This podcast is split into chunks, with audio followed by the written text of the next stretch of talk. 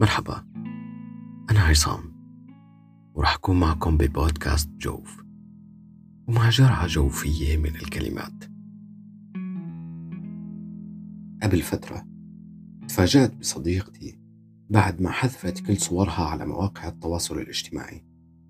راسلتها وسألتها عن السبب فجاوبتني حذفت صوري لأني حاسة حالي أبشع وحدة بالعالم مو طايقة حالي.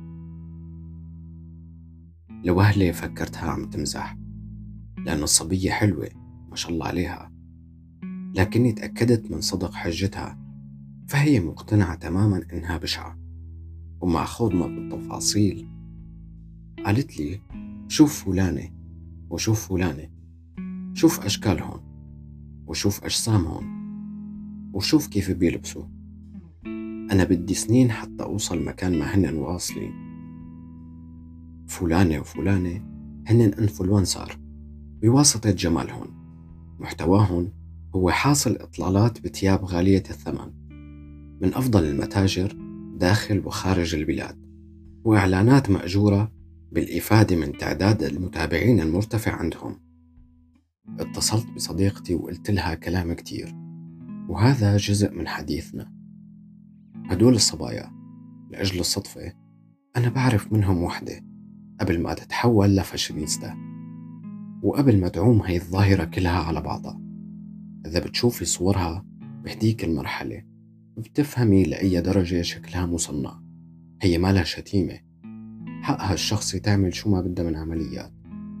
بس ضروري تستوعبي إنك عم تقارني حالك بناس بيصرفوا على أشكالهم مبالغ هائلة. وبالتالي المقارنة ظالمتك أوتوماتيكيا. هذا النمط يلي تحول لستاندر جمال مو بالضرورة يعجب كل الناس.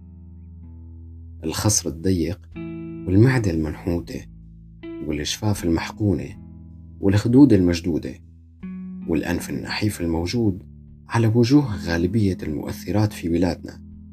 مو بالضرورة يكونوا الحالات المعيارية هي اللي بتجذب كل الناس. أنا مثلا هاي النماذج مالي قادر فيق وأتصبح فيها كل يوم. بحس دكتور التجميل قاعد معي بذات البيت. فمثل ما في كتير معجبين بهي النتائج في كتار بيعجبهم الجمال البسيط. يعني ببساطة ما تعتقدي إنهم معيار للجمال. هن أبدا مو هيك. نسبة لا بأس فيها من هدول المؤثرات مكتئبات حرفيا على عكس اللي بتشوفيه بصورهم.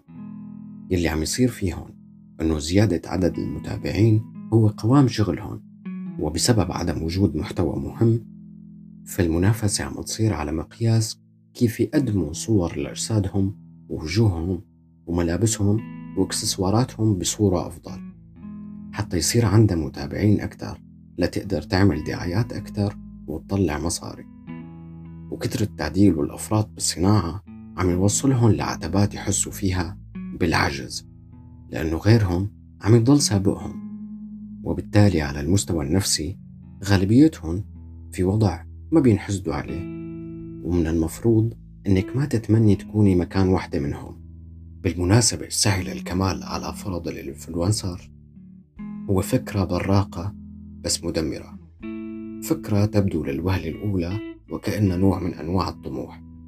بس بالحقيقة هي مستنقع بيغرق فيه أي حدا مو مراكم وعي كافي لأنه الكمال البشري مفهوم أفلاطوني بالنهاية.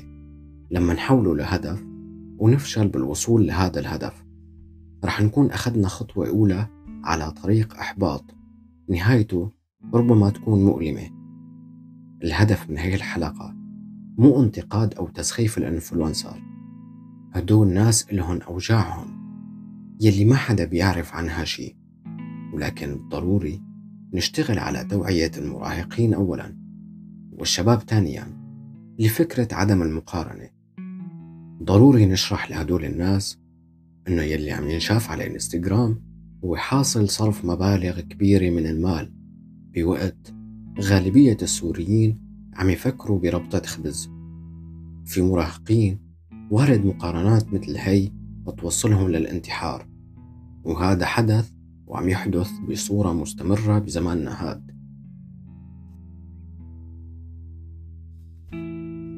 بمرحلة معينة كنت تخجل من حالك. شكلك مو عاجبك.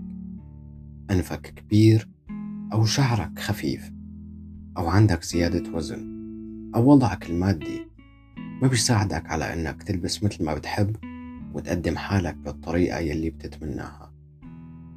شكلي غلط. شكلي مو عاجبني. أنا مو حلو. هاي الانطباعات إذا تشكلت عندك بالبداية رح تضل مرافقتك فترة طويلة وما رح تقدر تتخلص منها بسهولة. رح تجرب تعمل تعديل هون أو تعديل هون عملية صغيرة لتفصيل معين أو رياضة قاسية لتوصل لجسد أفضل. رح تعمل نتائج منيحة بس رح تضل طمعان بإنك تكون أحلى. دور على نقاط القوة والتميز اللي فيك واشتغل على كرتك الربحان. كل حدا فينا عنده سمات مميزة يمكن ما يكون منتبه لها.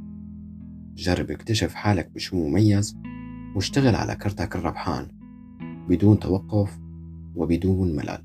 تذكر على طول بيتر دينكلج هذا الرجل قزم.